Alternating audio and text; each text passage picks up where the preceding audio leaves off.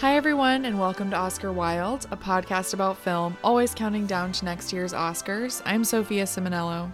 And I'm Nick Workrout. And today we are talking about my favorite movie of the year so far, The Power of the Dog. I'm so excited. We're talking all about what this means for Oscar season, for Jane Campion's career, and comparing it to her film, The Piano, which kind of gave her some Oscar success where she won Best Original Screenplay. So if it's not obvious already from previous episodes or from just how I sound today, I am so excited to finally talk about this movie in depth. We will get into spoilers at the end. So if you've been dying to know what this movie means, I have many theories and I think that I've finally unlocked it. So stay tuned for that. But if you haven't seen it yet, definitely tune out before then and go see this movie. I'm also really excited to talk about these today. They are thinkers and I enjoy them, but sometimes have trouble understanding them. So I'm excited to break them down. It's also fascinating that this is Jane Campion's twelve-year return to film, and it's been twenty-eight years since she made The Piano, which skyrocketed her to success, especially in the Oscars' eyes. It wasn't her first movie, but it was definitely her most well-known. So then after we talk about The Piano and The Power of the Dog, we can talk about what they have in common and why she's making movies like this. I think there's a specific angle that she presents, but it's also fascinating how these contrast really well too. Definitely. So a little bit about Jane Campion. She was the first woman to ever win the Palme d'Or. She won the Palme d'Or for The Piano. She was the second woman to be nominated for Best Director. Only seven still have been nominated. And she was the sixth woman to win Best Original Screenplay out of nine total. So obviously, like, still a lot of work to do in these categories, but she is for sure, I think, a pioneer here at the Oscars. And I really hope that this year she continues that and gets nominated many times. I definitely think she will. So starting off with The Piano description, after a long voyage from Scotland, pianist Ada McGrath and her young daughter Flora are left with all of their belongings, including a piano, on a New Zealand beach. Ada, who has been mute since childhood, has been sold into marriage to a local man named Alistair Stewart. Making little attempt to warm up to Alistair, Ada soon becomes intrigued by his Maori-friendly acquaintance, George Baines, leading to tense, life-altering conflicts. It was written and directed by Jane Campion. It stars Holly Hunter, Anna Paquin, Harvey Keitel, and Sam Neill. Going over awards first, this won the Palme d'Or at Cannes, and then Holly Hunter also won Best Actress. At the BAFTAs, Hunter won again for actress, and also production design and costume design won. The Golden Globes, Holly Hunter again. And then W G A, Jane Campion won. And then with the L A and New York Film Critic Circles, at both, it won Best Film, Runner-Up, Director, Actress for Hunter, Screenplay. And then at L A, it won Supporting Actress for Anna Paquin, Cinematography and Score, Runner-Up. And then at New York, Cinematography won runner-up. And then at the Oscars, it won three, Actress for Hunter, Supporting Actress for Paquin, and Original Screenplay for Campion. And it was nominated for five others, including Picture, Director, Cinematography, Editing, and Costume Design. So I think the clear message is that Holly Hunter is the favorite, or at least the favorite to award for this movie. Do you agree with that? How do you feel about The Piano? So I agree that she's the favorite for awards, but she's not my favorite. I really love Anna Paquin in this movie. She kind of steals the show from me, even though I do think Holly Hunter is pretty phenomenal in the role. Um, like being this woman who doesn't speak, she gives an excellent performance and I think the best of her career. I really enjoy this movie. I find it to be like very beguiling, very visually impressive. Jane Campion, and we will talk about this for sure with The Power of the Dog, but she is a visual storyteller, as like filmmakers should be. And I think she packs a lot into her images. And this is just a, an incredibly poetic movie. It's also very odd. I love that she won original screenplay for this because it is just such a unique fable of sorts. So I think there's a lot to talk about with this one. I will say up front, I do prefer The Power of the Dog and even her film Bright Star, which came later. I really love that one. But I think this is a good film to be like remembered for in your career, or that people associate mm-hmm. you with. It is a very strong one. You hadn't seen this one before though, right? I hadn't, no.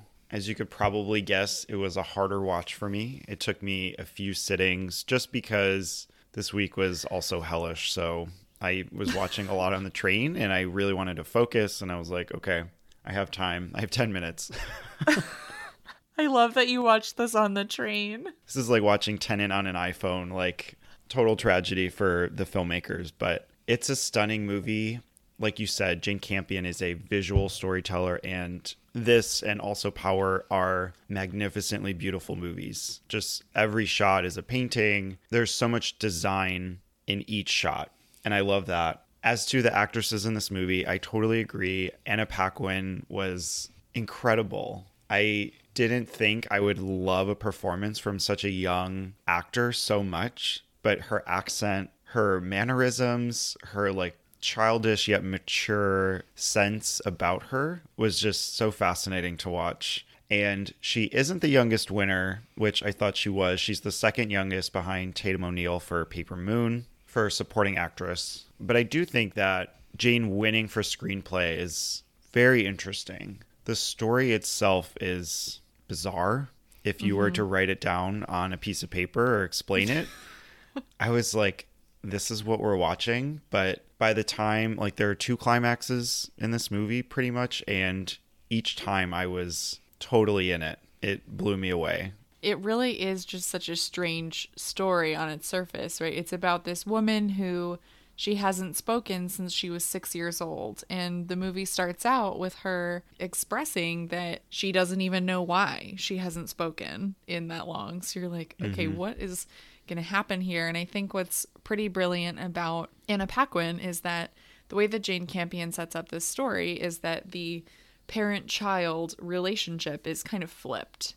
You have Anna Paquin as Flora, her daughter, being the one who is like navigating conversations with the Maori people, or with Alistair. She's the one who is translating for her mother. She serves as her interpreter, and I think that that is really unique and kind of sets up Anna Paquin well in this role. I think I knew that she won before I had ever seen this movie. And for me, when I see that a child actor has like taken on the awards campaign for that year and won, I'm always a little dubious. But here I thought, no, this is completely deserved. I thought she did really, really well, and mm-hmm. actually beat out Holly Hunter for The Firm, which I think is interesting. Holly that year was nominated in lead and supporting.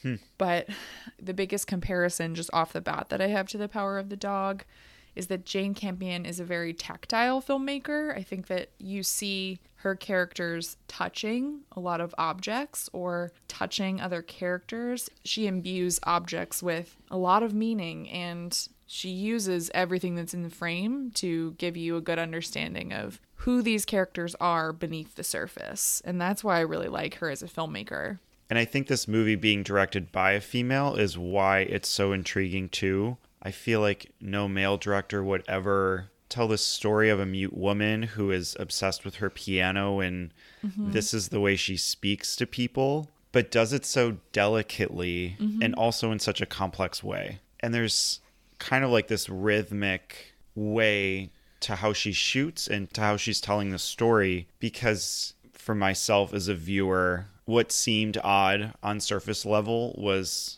like broken down throughout the movie, and I was able to more easily digest it, which is sometimes what I have issues with, especially with using quite a few period elements in these movies, which is maybe why I struggled. I, in a period drama, I mean, not all of them, but they're telling modern tales. Like, The Power of the Dog could happen in our neighborhood, like tomorrow. That type of tale is universal. So is it the costumes? What about it? Because it's, for them, living at the time, and in borrowing this quote from Greta Gerwig when she was talking about Little Women, that was the most modern thing those people knew. So the story that you're getting is modern. What's kind of fascinating is that it feels like Victorian, like eighteenth, nineteenth century, mm-hmm. but it also feels timeless at the same time. Like, I totally agree that it's not placed in the past. You know, it could be any certain date of these people colonizing this Maori land and creating their own civilization, or what they knew from how they lived back in Scotland. So I think the costumes set everything up to give that period feel, I guess. And it's a little bit in the language. It feels, it's not Shakespearean, but it's very elegant. Like, the dialogue isn't modern. So you need modern dialogue. That's why you don't like period dramas. I don't need it, but yeah, I guess in short, yeah. Yeah, I don't know. I feel like what I like, I mean, period dramas I love. I It depends on the period, obviously. But I do think for me growing up, like, that's the way I learned, like, women's stories are through costume dramas. Like, that's where those get to happen. So anyway, as an aside, I do like the dialogue in this. Like, it does feel very poetic, very lyrical. I love the one at the beginning when they're on the beach and Anna is dancing, like spinning around, looks like a ballerina. I love that. I just feel like those are the types of shots I want to see, not just like mm-hmm. an establishing shot of where we are, um, but something like that that's going to, I think, help me understand the characters and the landscape where we are. So I really like how Jane Campion does that. So for this movie, let's not talk about the ending. I do want to encourage people to watch it, but I don't want to spoil anything about like what happens to the piano and this love triangle of sorts. These maddening men. Ugh. Mm-hmm. Horrible. They're horrible. What this movie also does is it just shows you like how much power and control these men have over both Flora and Ada in this story, and how men view women as like property and currency, and mm-hmm. especially back then, and how what it means, I guess, right, to like find your voice as a woman, because Ada herself doesn't have a voice as far as like we can see what we think of as a voice, and she communicates through her piano. So what happens when she doesn't have access to that voice anymore, I think, is a really unique element to the story, and why it is so strange, and so like you really have to think about it. It's very haunting the way that she unfolds this narrative and forces mm-hmm. you to think about things like that. And it is intriguing how she presents the men too. I almost felt like George was the underdog at first, because Alistair was more in control and had more of a looming presence. Like, he has those tattoos on his face, which show mm-hmm. him maybe as more of a, a local. But then as we get to know them, it's actually Alistair we're rooting for instead of George, based on their behavior and how they treat Ada. But along the way, there are still a lot of problematic issues that they mm-hmm. present to her. My one dad joke for like later on in the movie is like, she played him like a piano. My God. We're so early in this recording. Can't wait to see where the next one's going to go. It's also interesting, too, like how Jane Campion, she is not afraid of male nudity. I will say that for this movie and for the next one. I think compared to a lot of other male directors who will show a lot of mm. female nudity, she really flips that. And I can say I appreciate it sometimes more than others. But I appreciate her for, you know, breaking new ground there. For nineteen ninety-three, definitely. I mean, she shows Holly naked too. Mm-hmm. But I think that's an element to her movies of this vulnerability, this eroticism. Not really erotic thriller, but there's beauty in what she's showing, and it's not just more of something to show. Exactly. And especially at that time, like, it was so gratuitous, and like the directors who would have influenced people who were directing movies in the nineties, like, yeah, a lot. But yeah, she really knows how to give sexual tension. Um, some of my notes that I've written down, I was like, oh my God, like this is, she really knows how to make you feel that between characters. And again, as like a tactile filmmaker with touch, like being at the center, it can just be like the way that two characters' hands touch, the way that a cigarette is used. I'm stepping on Power of the Dog so much here because I just want to talk about that. But she is so good at that as a filmmaker. And mm-hmm. like I said last time, teeing up this episode, riveting sensual cinema. She knows what she's doing. obviously Holly is doing so much here because she's not speaking. It's all in her face, her reactions, her movements, and it's a pretty physical role for her. But not to get too ahead of myself, if you could give this movie one Oscar, what would you give it? I would give Jane Campion's screenplay. I know we talked about the performances, and the performances are really strong, but the story for me is just really daring, and it's new. It's very original. It's a great idea, so I would give Campion that Oscar. What about you? Do you think anything was snubbed, too? I don't think so. I feel like these feel right to me. This movie won three big Oscars, but not picture or director, and that's just because Schindler's List was a juggernaut, and mm-hmm. I mean that this, I can say at least in my opinion, should not have beaten Schindler's List. That is a great Best Picture win in my opinion. So I feel like feel like eight is a good number of nominations for this movie and those big wins too. And I ask about snubbed because I think I would give this score. I could give it to Anna Paquin. I could give it to Jane Campion, but the score I think is literally how Ada's speaking to us and to these men. But I loved it. Yeah, I thought it was really beautiful. You're right. Yeah, the score, I didn't think about that because I think in my brain I thought that it was nominated, but it was not. So I would throw in the score too. Michael Nyman. Okay, is it time? It's time. Yes.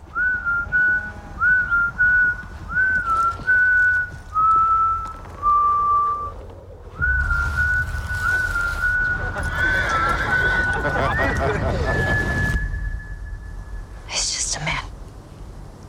Only another man.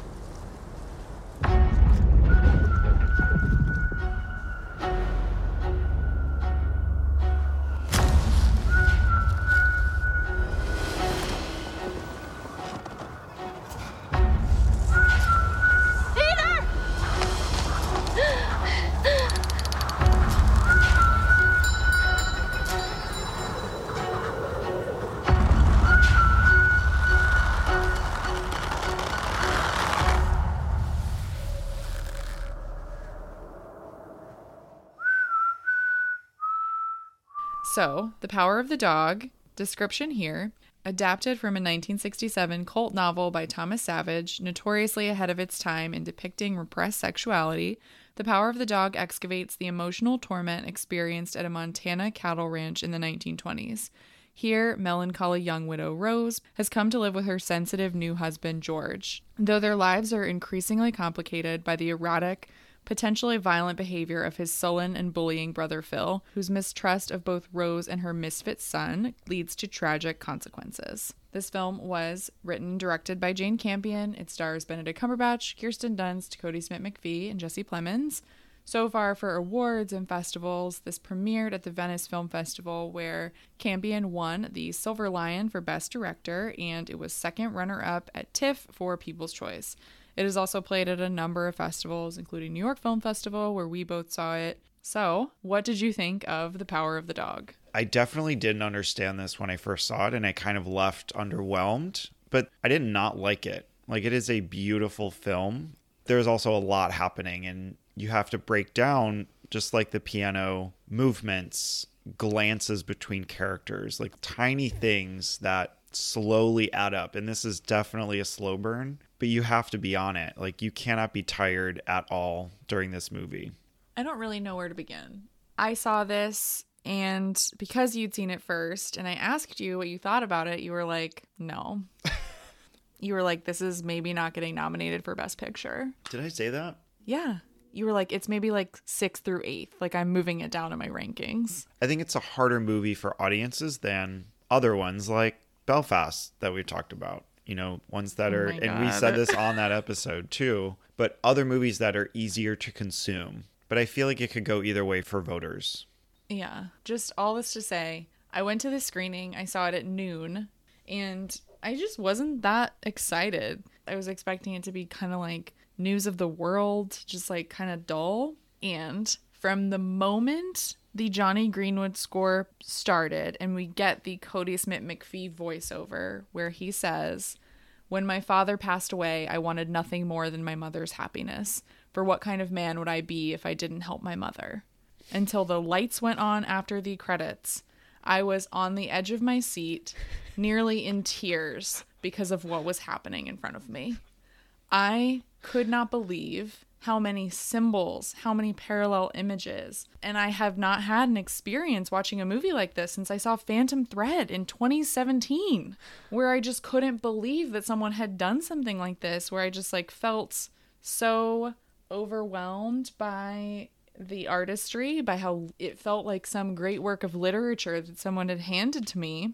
So the thing is, is like when you see Christopher Nolan movies like Inception, like you have this like, oh, I need to go through these theories and what does this mean? That's what I felt during this movie. With every little piece of information I was getting about these characters, I was learning something brand new. And it is the only movie that I have seen, maybe in the past five years, where I didn't see what was coming. Maybe Parasite's the other one, but that's it. Interesting. I think the ending, we can totally break that down at some point because you really don't know what's going to happen. I think from what I heard from people or had seen from the trailer or just the story in general, not that I had read the original material, but you kind of assume it's this Brokeback-ish story. Mm-hmm. And then you're like, okay, so how are they getting together? What's going to happen? From the looks of the trailer, like I didn't assume anything happy was going to happen. So I was like, okay, how's this going to end? It is not any of that. I think it's fascinating how she builds to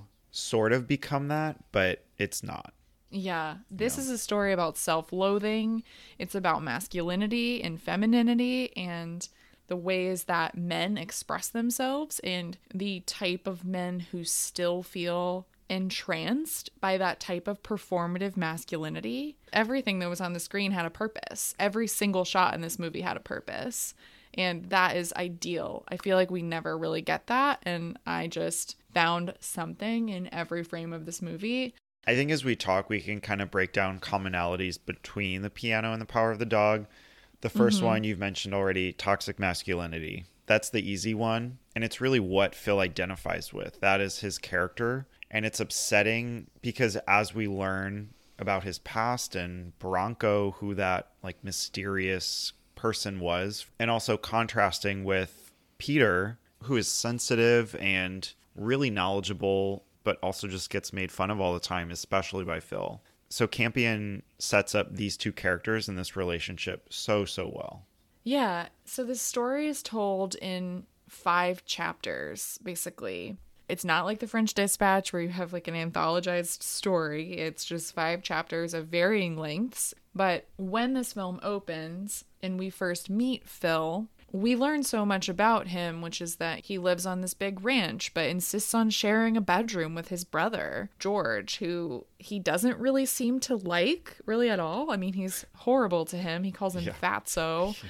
But at the same time, you know, it's not love. It's a need for control, and that is what dictates all of his relationships in this movie. And we also hear about Bronco Henry, who, much like Rebecca in Hitchcock's Rebecca, operates as this ghost-like figure throughout the movie. We never meet Bronco Henry. We only see Bronco Henry through objects, hear about him through stories about his relationship specifically with Phil and him as this presence in the story. I'm going to say another hot take here. I think this movie is closer to Hitchcock than anything David Fincher's ever touched. That is because of the way that she plays with sexuality, tension in relationships, characters we never see, but more important than that, doubles. But in this first chapter, it's established what kind of person Phil is, but also we start to learn that he's actually brilliant. But why is he so entranced by this type of masculinity? Why did that happen to him? But just in that first chapter alone, we're introduced to our four characters who will take us through the story. Phil, his brother George, Jesse Plemons, Kirsten Dunst before she's married to George, and her son, Peter. We learn about them, too, that, that Rose's husband died, mm-hmm. and she's a widow. So that's all that we learned kind of in the beginning, but it's still so much that's going to take us through this story, and I love that. So feel free to respond to anything that I just said, or we can jump ahead to Oscar's stuff, and we can, like, unpack mm-hmm. those things further. Maybe that's the best way, so I'm kept on task. Okay, well, let's get started with Oscars. Um, okay. Starting with Below the Line, production design and costume design. And I think they play off one another really well. This sets us up in this nineteen twenties Montana, but we're in New Zealand really well. And the mountains, the landscape is very much a part of the story. So how do these work for you in setting the scene for this film? I love the production design and the costume design. I think there were a number of things that Kirsten was wearing in particular that I did really love. But I think they just added so much to the characters, like Peter's jeans being way too big on him, or Phil constantly wearing his cowboy attire. Like mm-hmm. he wears, he always has those, I don't know the proper term for them, those things that like go over his pants. Like the chops? Is that what those are? I think so. Okay. His like boots on, he's always dirty, like always mm-hmm. a mess. Like all of the costumes I think add so much to the characters. And additionally with production design, I felt that yeah, it really puts us in nineteen twenties Montana. A lot of that is also due to the cinematography, but I think that the way that this ranch is set up, the way that the interiors look, I felt that I always had a good understanding of like who the Burbanks were and what it was like to live in that house, that would, and why it would feel so isolating, especially for a character like Rose.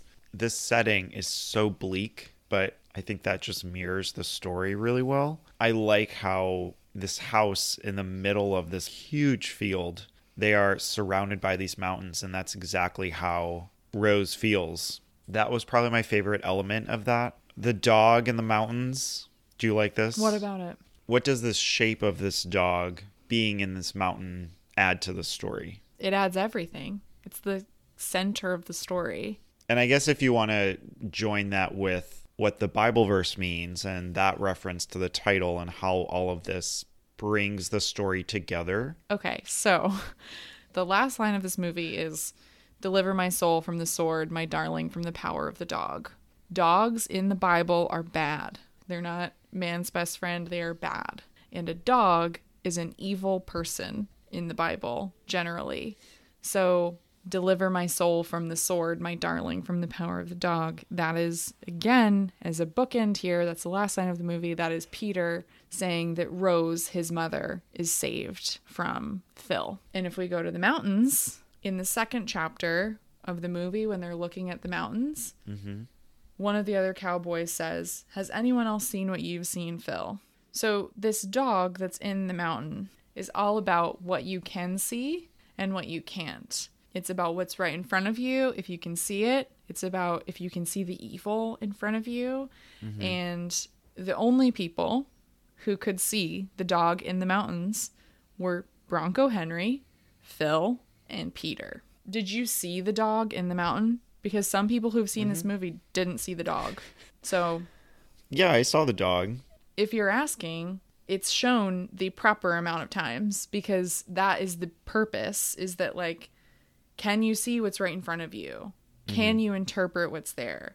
And it's the connective tissue between these three men, is that they could see what others couldn't. And when you can see what others can't see, like, how frustrating that can be.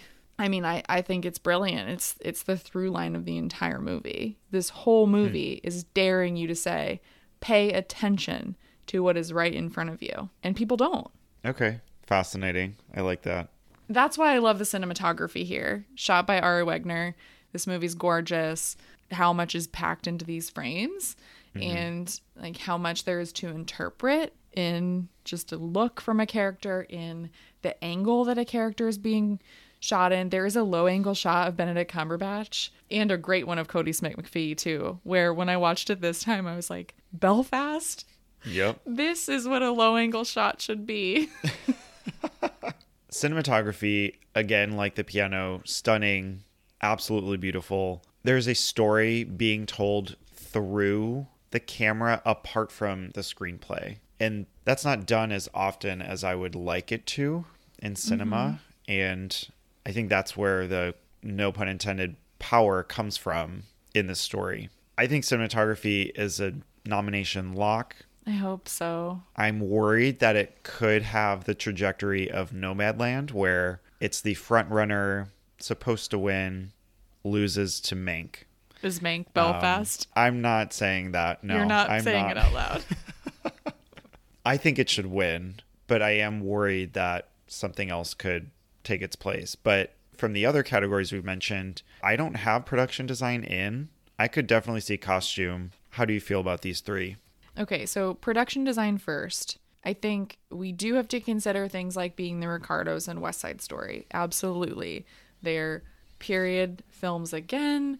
I think especially Being the Ricardos is a threat. I really just don't know what to make of West Side Story. I think The French Dispatch obviously could get in. The production design in that is stunning.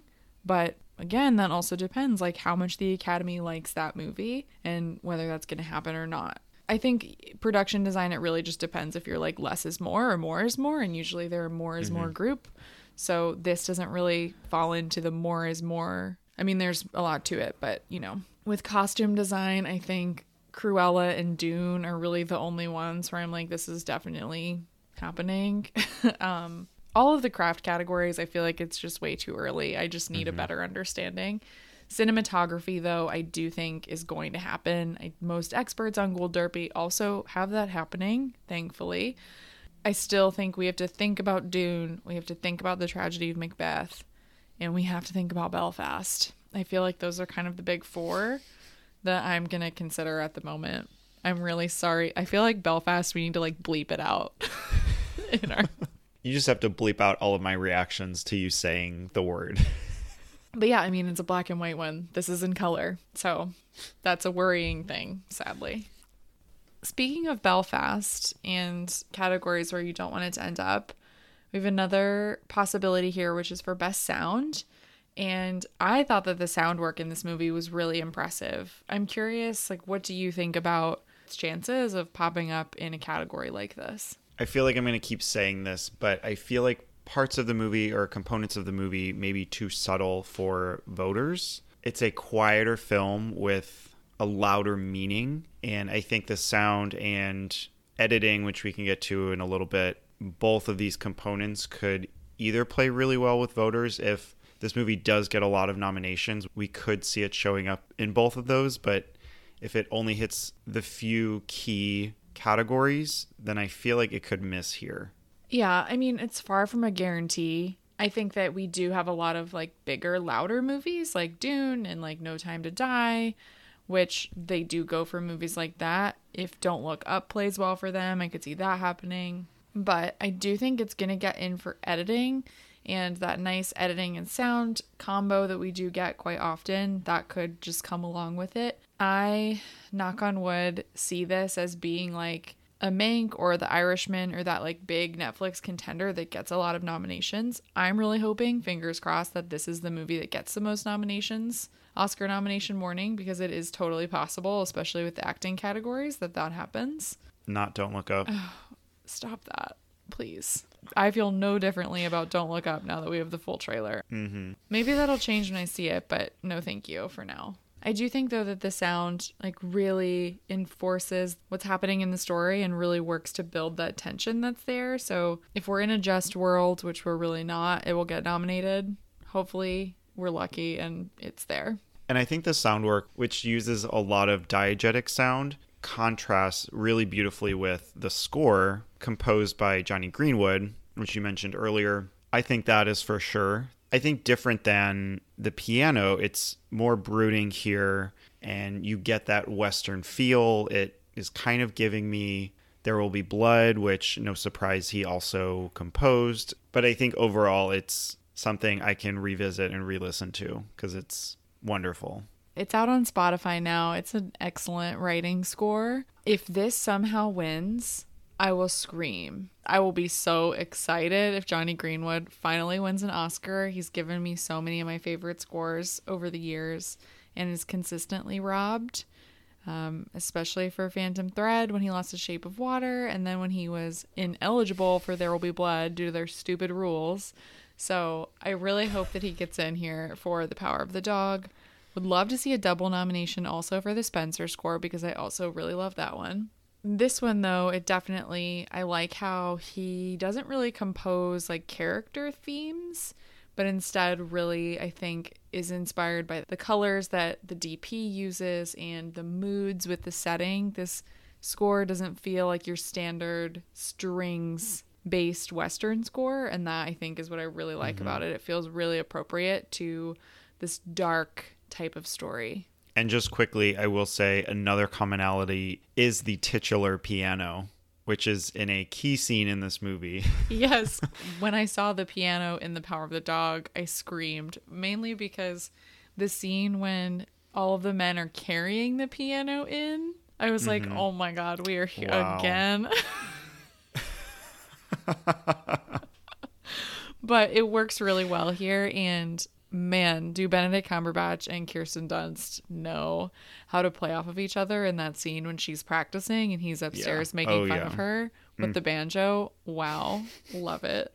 I had seen The Power of the Dog first, so I didn't even recognize uh-huh. that parallel. But now that I think back to it, it that's kind of funny. Especially as it's used as a tool in The Power of the Dog also as like her way to communicate with these rich people. And the mm-hmm. way that he gets inside of her head to make her fail when she is trying to do it. And it's always something that, you know, yeah. she keeps saying, like, I don't want to play the piano. Like, no, I don't have to. I don't have to do this. And they pressure her to do it anyway. And then she can't perform. And that is just such a brutal moment in the movie. So mm-hmm. I love that she uses the piano in very similar ways here. So we touched on editing briefly. Um, this movie was edited by Peter Skibaris. I think the editing in this movie is brilliant. I think that the pacing of the movie works really well. I do think that the pacing can be challenging. That might be like my one critique of the movie, is that that's what took me like a little bit to adjust to, was that some of it feels like mm-hmm. very elongated and other bits of it feel very quick. But I do think that's all intentional, and I definitely respond better to a story that's edited in this way. So I did really like um, the editing here. No quick cut, cut, cut, cut, cut. We got some nice long takes. Mm-hmm. Got to settle in. Lots of long takes, and that adds to the slow burn of it. And what I can find challenging sometimes in longer movies, not that this movie is long, but ones that are very methodical. And I think editing getting in as a nomination should be pretty probable. It's pretty high in Gold Derby. It's third behind Belfast and Dune. I feel like it's more in the lead with Dune to get in. They're, again, doing different things, but achieve a great goal.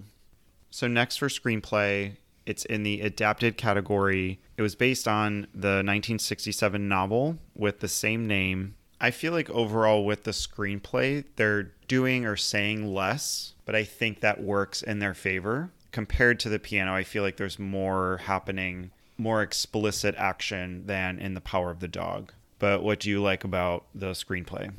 So I haven't read this novel. I'm happy I didn't read it before the movie, though, because I'm glad that I had like all the surprises ahead of me. So I can't comment on, like we did for Dune, the differences between the book and the movie and what they chose to leave out. But I do think that Jane Campion did a really good job of making this feel like her own. Especially, you know, we talked about The Piano being an original screenplay. It was this very unique, bizarre story. And taking a novel that was kind of this cult hit from the sixties and making it feel like a Jane Campion film is really cool. And I, I love how she did mm-hmm. that. I feel like the characters are so well developed, and we know just enough about all of them. And, you know, the screenplay isn't just the dialogue. So I think she did a really nice job with this book, and I'm really excited to read it so I can compare the two and see what she chose to keep in and what she chose to leave out. As far as Gold Derby goes, it's leading right now in adapted screenplay, and I really hope it stays that way, especially we'll talk about the other categories, but I feel like this is her best shot to win, especially considering the competition. Original's a bloodbath. In terms of exciting adaptations in this category, I would love to see The Lost Daughter be getting recognition, but I think it's really going to be The Power of the Dog and Nightmare Alley fighting it out. You've seen the originals, and I have not.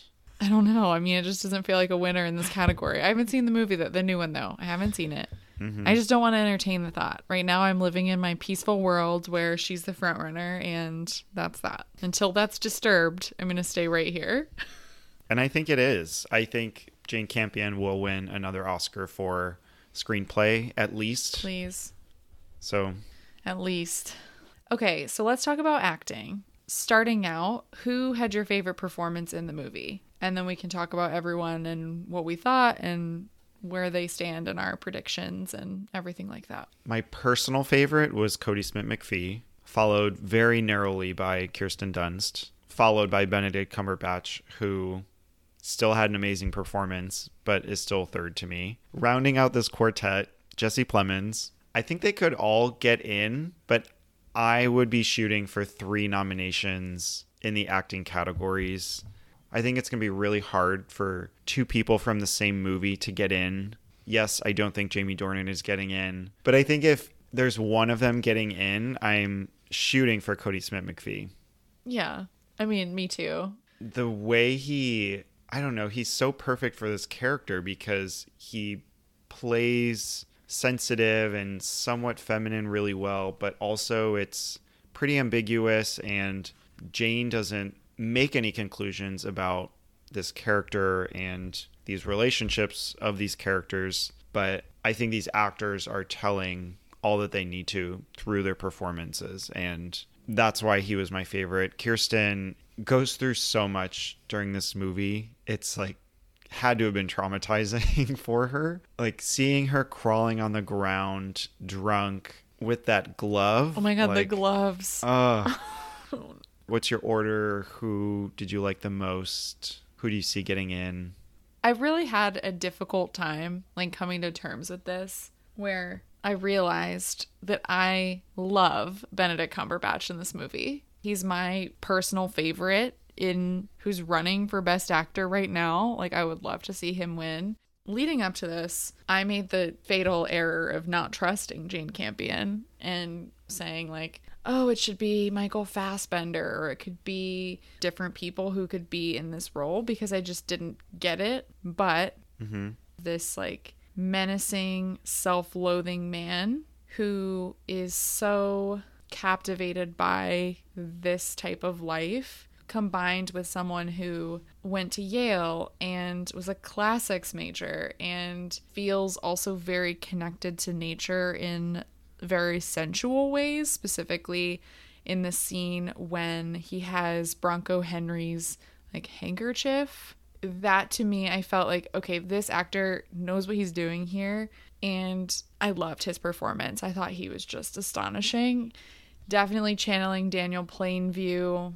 He's not Daniel Day-Lewis and There Will Be Blood though, like he's not that, but I thought he got the tone and the mood exactly right. And if you listen to him talk about this movie, he is just so gentle and cerebral and just like very British and an elegant person. And it just doesn't fit with this character at all. So, you know, he put in a lot of work to get there. And yeah, I hope he wins. For now, just sticking with Benedict Cumberbatch, do you think he's in? Do you think he has a chance to win? Like, what do you think of Best Actor as a category? He's definitely in. He's top two. It's going to be a race between Will Smith and Benedict Cumberbatch. So I think part of it might come down to Will Smith has been nominated twice and Benedict has once. Will's just been around a lot longer, so I think that's going to help. His memoir just came out, but I think they both give really moving, really transformative performances.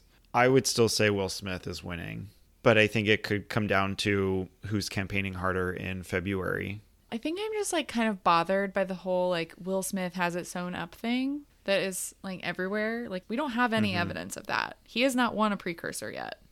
Neither of them have, but like we don't know. And I could totally foresee a situation where Will Smith wins the Globe, he wins SAG, and all of a sudden Benedict Cumberbatch has the BAFTA. He's pounding on that door, and we get those secret ballots that are like, Will Smith is great and everyone loves him, but I voted for Cumberbatch because he plays this villain so well. Or this exact same things that happened last year where it's assumed that someone is going to win, and then people vote otherwise because they like the movie better, they like him better in the role, So I think what Benedict Cumberbatch does in The Power of the Dog, actors like feel more connected to because it's so intense. Whereas Will, what he's giving us is much more standard. And he does give a good performance too, but Benedict has the transformation thing going for him. And he's mm-hmm. also everywhere. He's campaigning really hard. So I don't know. I just, I feel like the Brits will come through for him.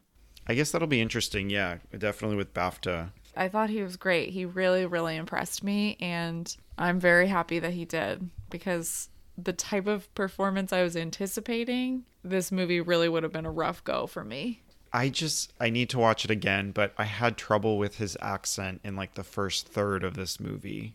He has certain words that sounded weird to me, specifically his O's. But here's what I have to say about that.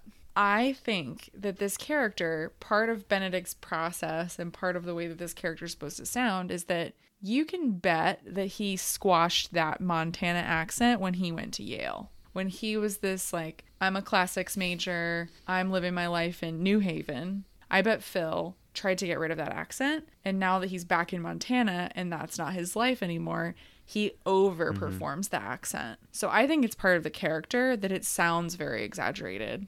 Like, I don't think it's just, oh, I'm Benedict Cumberbatch, I'm going to try out this Montana accent because this character has a Montana accent. I think that it's heavily put on because that's what the character would do. Yeah. Okay. I can see that. I'll try to think of that when I watch it again. I am such like a Cumber girl, like defender now. Like, I don't know what happened to me. I really don't. This is so crazy. Okay. Let's talk about Kodi Smit-McPhee. I had never seen this individual before in my life until this movie. I loved his performance. And I felt like he was perfectly cast to be this weird, unsettling, sensitive, feeble character who presents kind of a conundrum for the audience, because we start the movie and he's basically telling us, what kind of man would I be if I didn't protect my mother? But as it opens up, he's crying in the kitchen. He runs away. He runs outside to go hula hoop.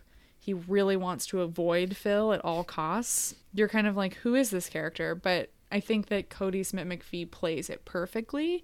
And when we start to see the power dynamic shift near the end, especially I think in like the fourth and fifth chapters, he becomes more confident. It looks like he's found his voice as an actor. And just the mm-hmm. way that he gives these very pointed looks to Phil. The one in particular I'm thinking of is when he like when he's smoking this cigarette, I was like, oh my God, every compliment mm-hmm. I can give. Well, is it when he returns from school, when he gains all of this confidence and he kind of like forms a plan of what he's going to do to protect Rose? I think so. I think when he comes back from school, well, first he is a little worried because when we see him like try on these pants and he's so skinny and he talks about making this friend and it's so sweet. And Rose tells him to bring this friend to the ranch. He's like, no, there's someone I don't want him to meet. And it's Phil. So he's still afraid. But that's when we start seeing him like doing the dissections. And it feels mm-hmm. like he's coming more into his own then.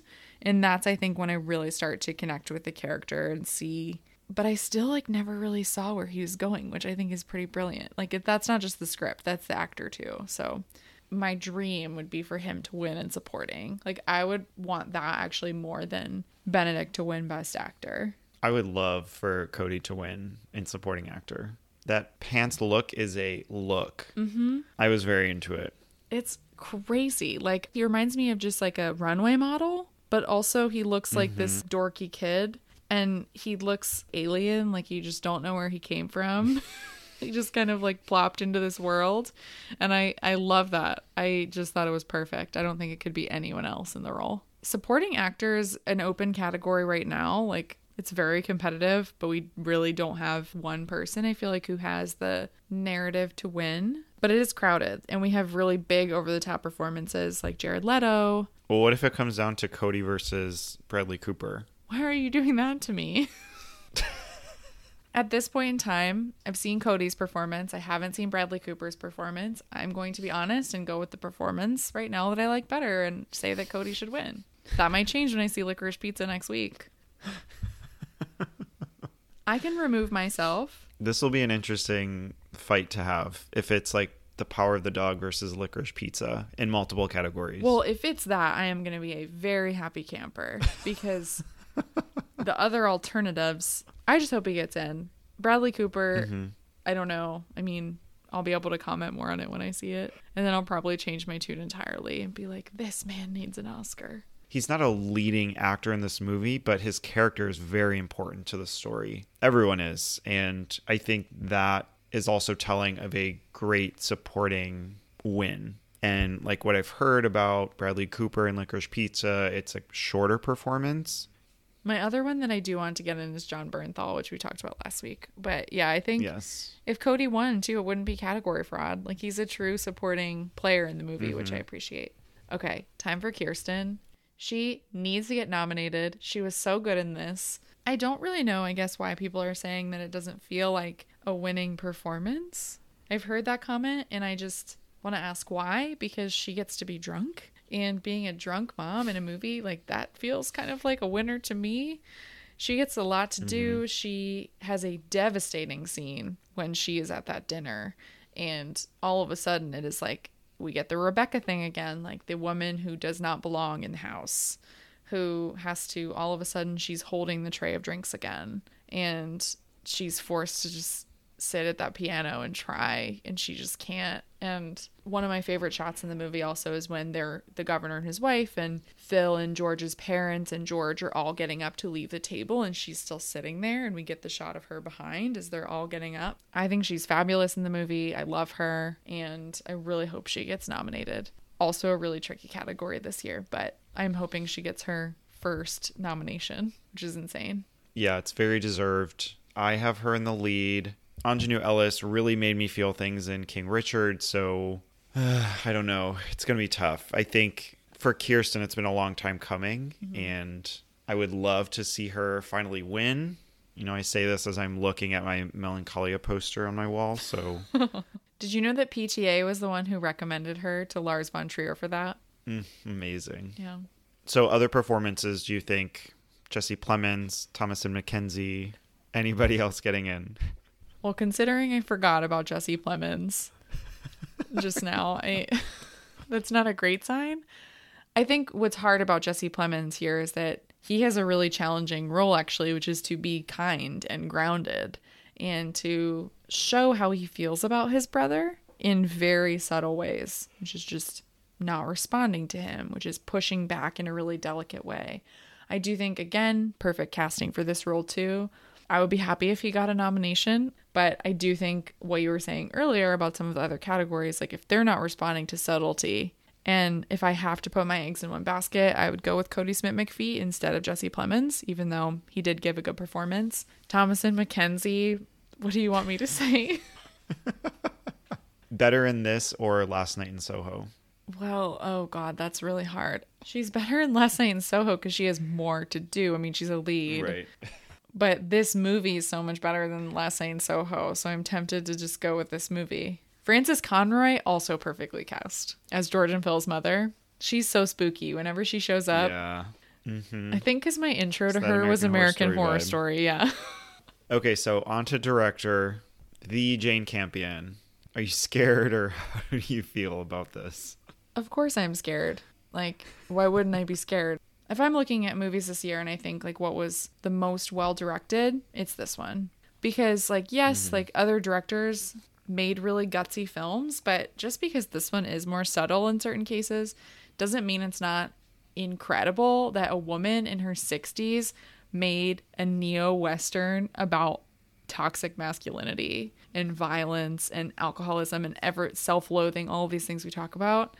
Like, that's pretty cool. Mm-hmm. I don't think she's going to get snubbed. I really hope not. I think that the narrative for this movie is her directing it, and she's winning prizes directing it. I think she's going to win critics' prizes for directing it, and that's going to hopefully pave the way for her to at least get a nomination. I don't know about a win. I hope she wins, because I really can't imagine someone with a vision that is this complete and comes together in this way. Like, I feel like she had a very exacting vision over this film, and she made something that made me just feel deeply, and I was just like, I need to trust this woman from now on. And I can't say that about the other directors' stuff that I've seen this year. That's not a slight to them. It's just like, she made me feel that. Mm-hmm. You know, I love Denis Villeneuve, but I think Jane has crafted a stronger movie. Oh my God, everyone pause. Take that in. Replay it if you need to. Yes, Dune is grand and beautiful, but what Jane does with a shot is layers deeper. And that doesn't make either of them worse films, but it just shows that she's really talented. She knows how to imbue her films with this like elegant restraint, and she's a master. She's an auteur, and I think she should be commended for that. The Academy will see, but she deserves it.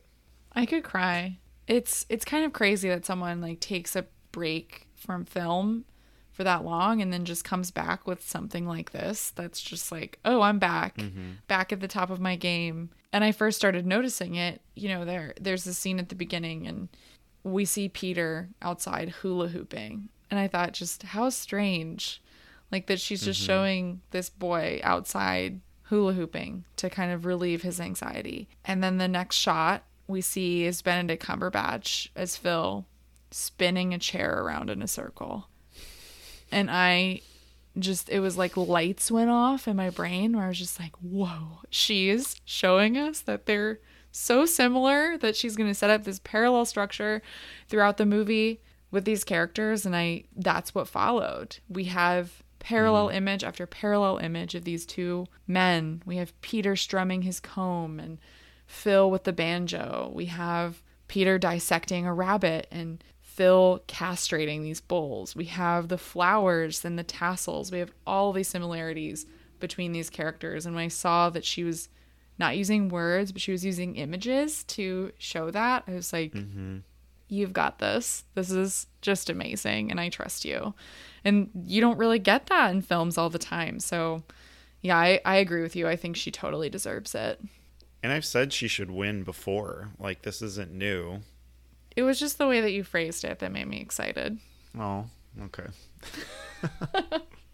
Like, as you were saying these things, I'm remembering shots throughout the movie, like, of Benedict in the mud bath and, like, what they decide to show, or the blood splatter on the wheat in the field mm-hmm. and the scenery, like, inside the house. And I think that also, like, with the director here, the other strongest point for me is the cinematography. So Ari Wegner did an amazing job. Yeah, absolutely. I think that you said earlier, it's like every shot is like a painting, and the way that she's able to like capture these landscapes and the animals, but also like the movement of these characters when they're like outside or when they're enclosed in really tight spaces. I think that the most impressive thing that she does, actually, in addition to just making it look beautiful, is giving you that feeling that even though you have this wide open space around you, you can feel so isolated and alone out there. You need to have someone who can show that in order for this movie to be successful, I think. Okay, let's briefly talk about pictures so we can get to the ending. Now we're running long. I think this is going to get nominated for Best Picture. I feel like this is Netflix's strongest, like, artistic push for the category. I can see, just based on the raves that it's getting, a lot of people putting it as their number one, but I definitely see it as much more of a critic's favorite than this is going to win Best Picture. You might have another answer that will make me feel good about my life, but right now I do not have it winning, but I do have it like in my top five. I just don't know right now. We don't have a clear front runner. The only one that we have, yes, is Belfast, but it doesn't feel like a strong Best Picture winner right now. And that's apart from me disliking it. But I think just thinking of historic wins, it's like, what is going to be the winner this year that aligns? And I just don't feel any of these yet.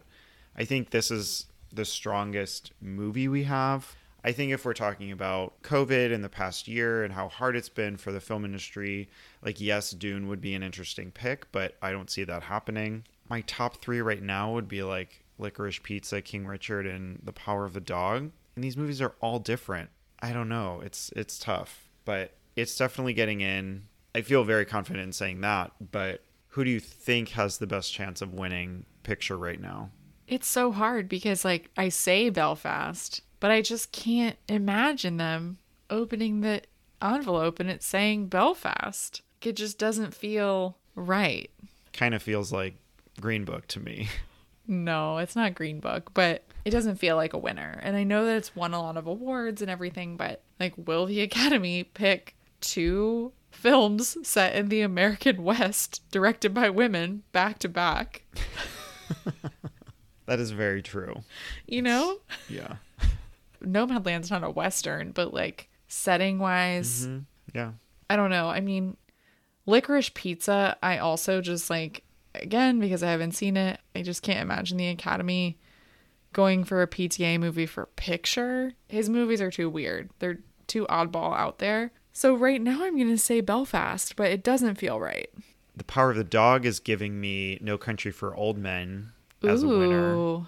Okay, that might be closer. I mm-hmm. think I like that more.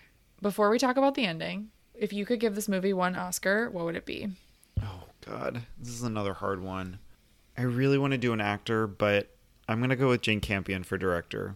I feel the same way. Like, there are a couple I could give it to that I really like, but I have to go with Jane Campion for director. She is what made it come together, and I think why I love this mm-hmm. movie so much. So getting into the ending now, I just have one question because I felt like this was the thing I understood least from the movie. So when Phil switches from bullying Peter to being his friend and wanting to make him a rope, like this happened so fast and it didn't seem genuine to me. Like it always felt like there was some menacing reason for maybe why he was doing this. So do you have an answer for why this happened so abruptly in the story? So I think that the reason it happened so abruptly is because of the chapter structure that we have. So we end the previous chapter where Peter has found like Phil's little stash of mm-hmm. photos and collectible things that we learn also belong to Bronco Henry. And more importantly than that, right, Phil always bathes alone. He's away from the rest of the group. So when Peter sees him, all of a sudden... Phil has been exposed. That's a turning point. The act is up, and Phil has to find a new way to keep his power over Peter. And that is when we get Phil as the the next part of the Bronco Henry surrogate, which is that you can assume that this entire story, for the most part, is the exact same thing that happened between Phil and Bronco Henry. At one point, their relationship became... abusive in a different way, in a I'm going to take you under my wing and coach you and groom you way. And this is where this happens. We have to have a flip. And the flip is when Phil is exposed, literally and figuratively, for who mm-hmm. he is. And then from there on, we start this new chapter to move to where we need to go with Peter ultimately taking control. Everything we know is in the images. We don't need more. We don't need him explaining like, oh, I, I saw you. I'm sorry. A flip in an abusive relationship like this has to happen so it can mirror what we assume the old tale to be. How do you think, and I know we don't need this, I think the relationship between Bronco and Phil is told really well. We know enough and that's it. But how do you think that relationship ended? Was it Bronco just dying suddenly, or was it Phil murdering Bronco? I think Phil one hundred percent killed Bronco. I think that everything about that is right there on the screen. But he idolizes him so much. Like, why would he murder him? Just to gain that power. He also abused him in the same way that Peter does to Phil. Mm-hmm. Okay. Because Phil is an intellectual. He says Romulus and Remus. He was Phi Beta Kappa, Yale. Mm-hmm. What's Peter? He wants to be a doctor. What happened to Phil? What made him this way? It's hmm. very psychological yeah, and Hitchcockian. That's messed. So, so far through our discussion, I didn't really get the parallel of Peter being the next Phil. Mm-hmm. And I understood all the things happening, but when Phil dies, it just kind of felt like a random occurrence. But when I read that, Peter gifts him with the water so that he can soak the rope, and... we had seen him go to that dead cow because of anthrax. So he poisons the water and he murders Phil. Yeah. And I was like, wow, that's incredible. Like, now I need to go back and watch this as a thriller. Yes. Like, it totally changes the movie. Mm-hmm. Oh, my God. Yeah. I think if you didn't realize that when you were watching it, this movie would seem so confusing at the end, because the death of Phil comes so quickly, right? It's like he has this cut on his hand, and then right. the way that, like, he doesn't show up to breakfast with the other ranchers. When that happened, when I first watched it, I thought, like, oh my God, like, is he still with Peter? Like, are they going to catch them? Is this some, like, exactly, thing yes. like that? And then when you see him up in bed, my first thought was still, like, he has this wound on his hand that's super infected. All those diseases mm-hmm. that existed back then. I was like, I don't know. He probably got some. That is literally what I right? thought. Like, disease from this cut. Like, I totally missed it. I thought that this cow that Peter goes and finds, like, he's just doing that because he's into medicine. We see him dissecting this rabbit. He needs to practice yep. so that he can be a surgeon. I, like, fully missed all of the mentions of anthrax, like, leading up to that, until I saw it for a second time and was, like, looking for them. But they're all there. Like, all the clues are there for anthrax poisoning from these dead animals. And again, it was another parallel where I was like, okay, you know, Phil, he loves skinning these animals for the hides, and, you know, he wants to make this rope. Totally was there. And then the moment we're at the end and Jesse Plemons as George is kind of, he's talking to the medical examiner, or I'm not really sure what that character's role is, but he says, he mentions anthrax. I thought, oh my God, oh my God. And it just all kind of clicked. And then we see the shot of Peter with the dog. Finally, he looks happy. Like, he's away from Phil. Mm-mm. And wow, it's all coming together. And so I saw the rope that he's sliding under the bed at the end. Not only is he saying, like, this is the rope that I used to kill Phil, but it's like a mental, like, image. It's like a recollection on how his father died. Kodi Smit-McPhee in this movie actually reminds me a lot of Norman Bates in Psycho. Like, I got very similar vibes of, like, protecting his mother, the way that his face changes when he sees that she's drinking, mm-hmm. and he pushes that bottle back under her pillows. You know, just the image of the rope and the way he kind of changes the meaning of death surrounding this object. Mm-hmm. You know, it was same but different. Like, it was used to take a life, mm-hmm. but in this instance, he had the power of doing the deed mm-hmm. himself to protect Rose.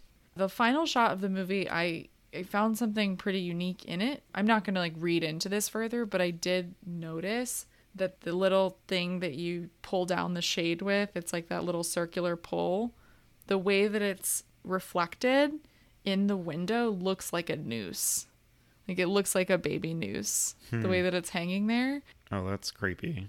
And the way, too, that the parallels, again, between, like, Phil and Peter, it's like once Peter is fully tricking Phil, he says to Phil, and this is also why I think that Phil could have maybe killed Bronco Henry, is that Peter says, I wanted to be like you. And, like, part of that is him, you know, like, trying to get him to, to be closer and to trick him further. But also, is he becoming like Phil? Is he, you know, doing the exact same thing that Phil did once upon a time? Because they're so similar. There's also a line that Peter says that I really love that I wrote down when I saw it again, which is, do any of the calves die from wolves? Again, a wolf is a dog. We see the cows, like, all the time here. So, like, the dog being this, like, evil thing that is killing a vulnerable thing. But here, like, Peter is taking the death of this vulnerable thing and letting it be, like, his weapon to kill the dog in return. Fascinating. Mm-hmm. It's good stuff. Yep. Using his eyes in ways other people can't.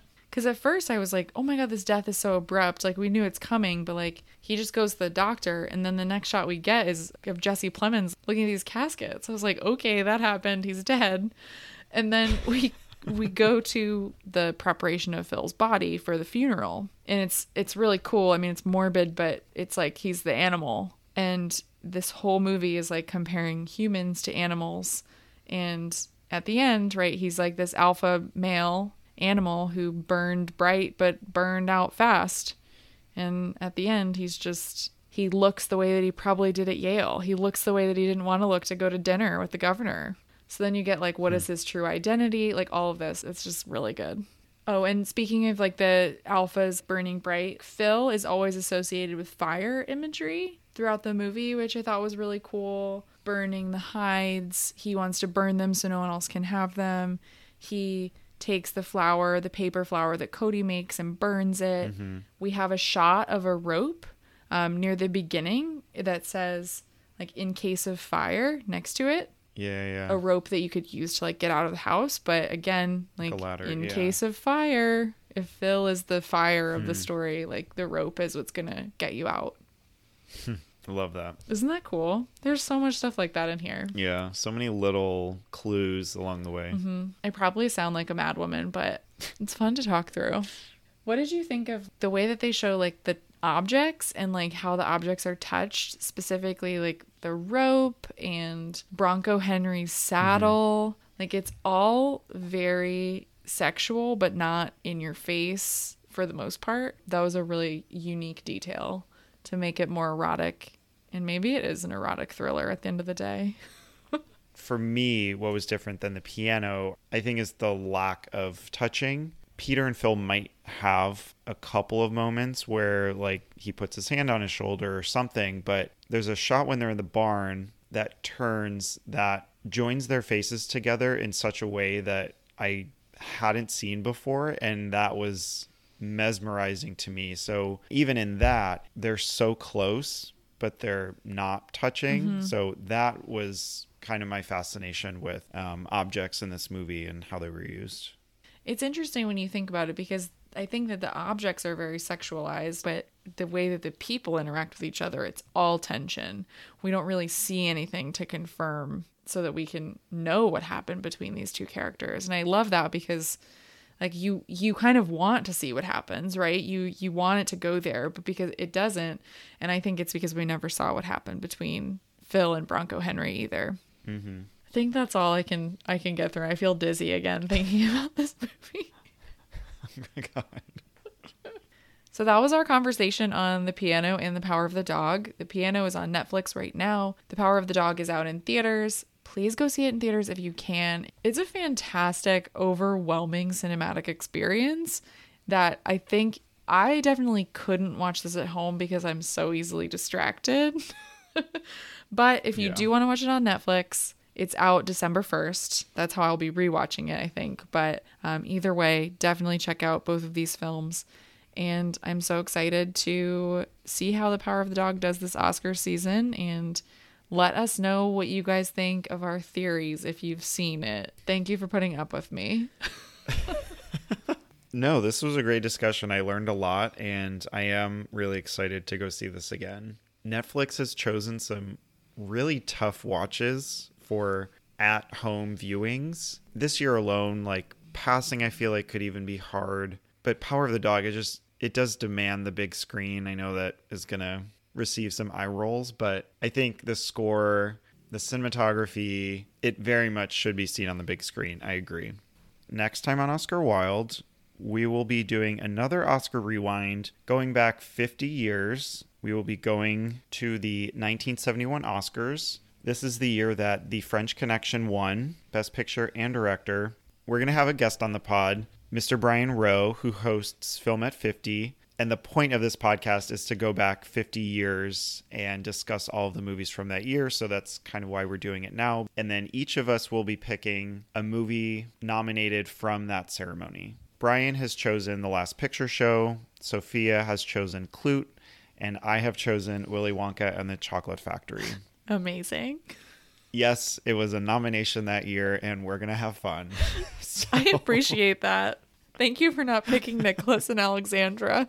You know, in a million years, I would never do that. I know. I know you better than that, thankfully.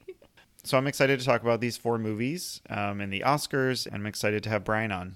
Yeah, I can't wait. These are some of my favorite movies, so I'm very excited to talk about them. And Brian has a great podcast. We were on an episode of Film at fifty last year where he covered the nineteen seventy Best Picture nominees and that Oscar race. So go back and listen to that. And yeah, I'm looking forward to it. It'll be a lot of fun. Thank you all for listening. You can find us on Instagram and Twitter at Oscar Wilde Pod. Feel free to rate, review, subscribe. We will see you next week. Thanks, everyone. See you next time.